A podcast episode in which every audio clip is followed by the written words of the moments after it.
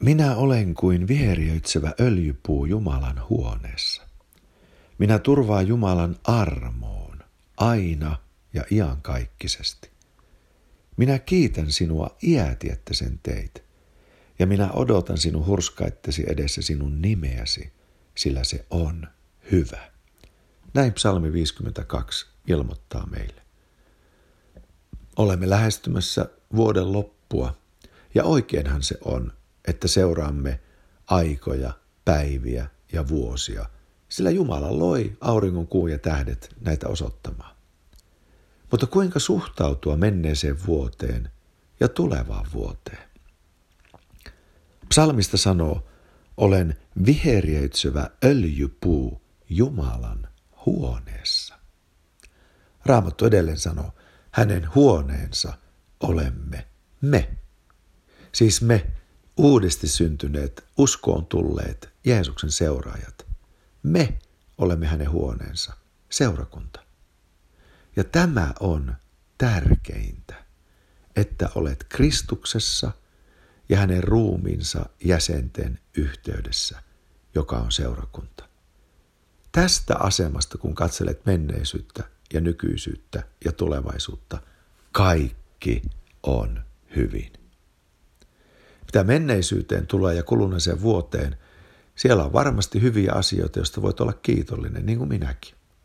Ja Raamattu sanoo, joka on hyvillä mielin, laulakoon kiitosta. Mutta siellä on myöskin kurjia asioita. Siellä on kompastumisia, lankeemuksia. Siellä on syntejä, synnin rippeitä ja jätteitä. Sillä me elämme vielä kuolevaisessa ruumiissamme, jossa synti asuu ja on läsnä, vaikka me emme olekaan yhtä kuin syntimme. Kerran pyhänkin näytti minulle ihanan kuvan, kuinka suhtautua menneisyyteen. Ennen vanhaan Suomen ja Ruotsin välillä kulki laivoja, jotka matkan varrella keskellä merta laskivat ruoanjätteet ja muut jätteet meriveteen. Ja lokit lensivät koko ajan laivan yläpuolella kirkoja rääkkyen, odottaen sitä, että tuo jäte lasketaan meriveteen. Sillä lokit olivat kiinnostuneet jätteistä, eivät laivasta.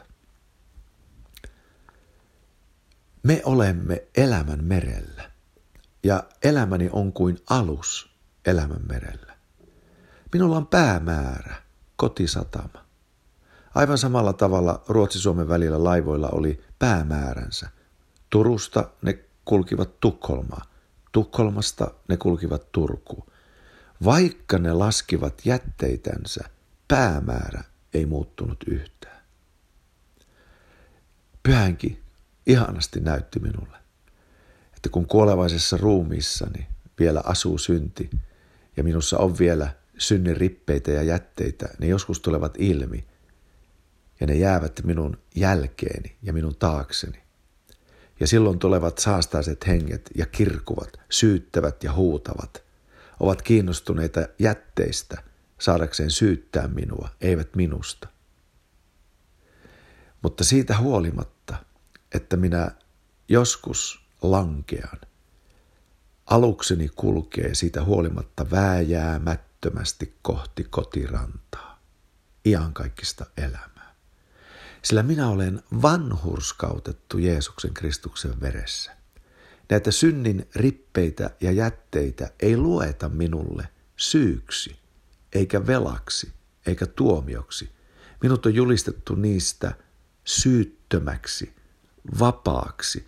Tuokin velkani, jonka synnin rippeet vielä tuottavat, Jeesus ehti jo maksaa. Sen takia elän koko ajan täytetyssä työssä ja voin näin katsoa taakseni ilman syyllisyyttä.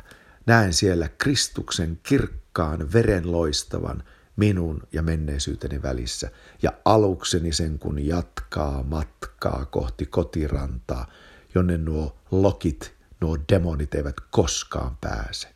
Halleluja. Niitä kiinnostaa vain jätteet, mutta Jumalaa kiinnostaa minä itse. Halleluja. Viheriöitsevä öljypuu Jumalan huoneessa. Entäpä tulevaisuus? edelleen minä turvaan Jumalan armoon aina suhteessa menneisyyteen, turvaan Jumalan armoon aina suhteessa tulevaisuuteen. Siellä sanotaan Jesajan kirjaluvussa 52, pois, pois. Lähtekää sieltä, älkää koskeko saastaiseen. Lähtekää sen keskeltä, puhdistautukaa te Herran aseenkantajat.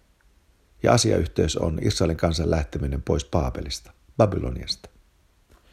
Sillä ei teidän tarvitse kiirusti lähteä, ei paeten kulkea, sillä Herra käy teidän edellänne, Israelin Jumala seuraa suojananne. Näin me suhtaudumme tulevaisuuteen. Me olemme lähteneet pois Baabelista, maailman hengestä. Jatkuvasti jätämme sen taaksemme. Ja me katsomme eteenpäin.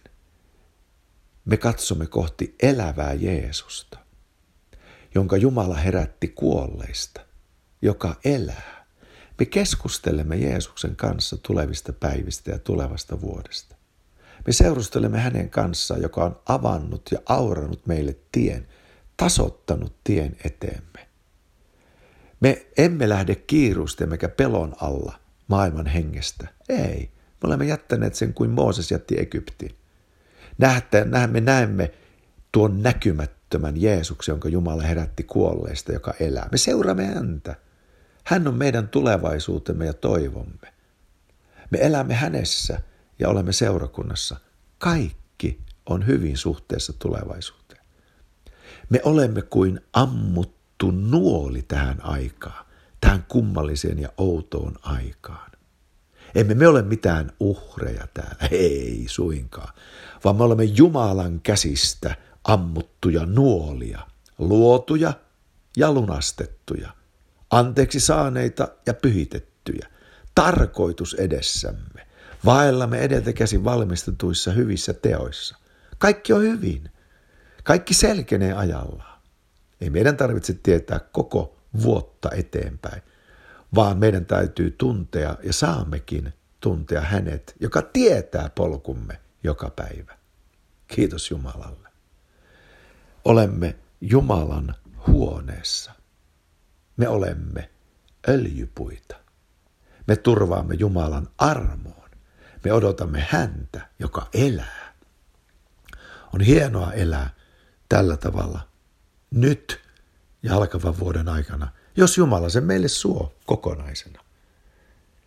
Nyt kun astumme tähän vuoteen 2022, niin me astumme tähän vuoteen Kristuksessa ja hänen huoneessansa uskovien yhteydessä ja kaikki on hyvin.